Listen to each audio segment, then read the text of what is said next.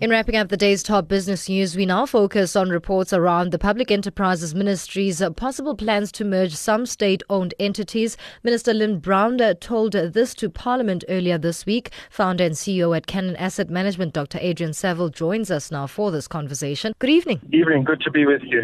What have you made of uh, the merging of some state owned entities? As we know that uh, the ones mentioned by the minister in this regard are those that are struggling, particularly SAA. My uh, um, a high level observation would be that this is sort of tantamount to rearranging the furniture. That uh, any way you dress it up, the the collective you know, of all state-owned enterprises is under incredible pressure. If you look at the performance of state-owned enterprises over the last five years, by way of example, the cost of capital uh, sits at about eight percent. You know, that's the cost of government borrowing money. Um, and their return on uh, assets sits at about 3%, which means successively for the last five years they have uh, destroyed uh, capital. Understanding what you are saying, this is uh, unlikely to yield the results that maybe government yeah. seeks to gain. You know, you might get some uh, efficiencies and economies out of that, but you know, it, it doesn't have the, uh, I think, the requirement even if it has the appearance, it doesn't have the requirement of the material restructuring that's needed. So the real remedy that's required is not to move the smaller parts into the bigger part, but to fix the bigger part.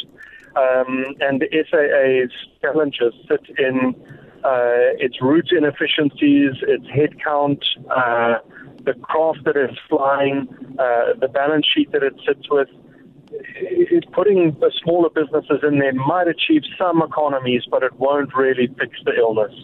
Should this even happen, do we expect some sort of opposition from maybe trade unions? It's it's unlikely that uh, the uh, that a restructuring that really uh, has effect doesn't result in job cuts. Uh, you know, to be talking about any real restructuring that is going to have uh, a sustained outcome uh, that works in favor of the, the state and the performance of the enterprises, it's going to result in, in headcount loss, which is, uh, you know, that, that comes with um, all of its, uh, all of its challenges. Uh, and its uh, and its harm to an already battle bruised workforce. Is this not too much for the new SAA board that has just been appointed to have to now mull over an issue of this nature?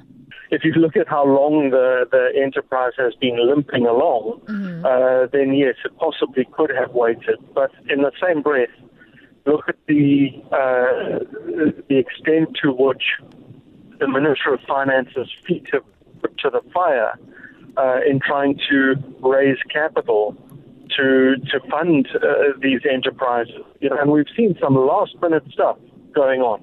Right. Um, I don't think that uh, the state has the has the privilege of uh, sort of time or too much latitude on its side.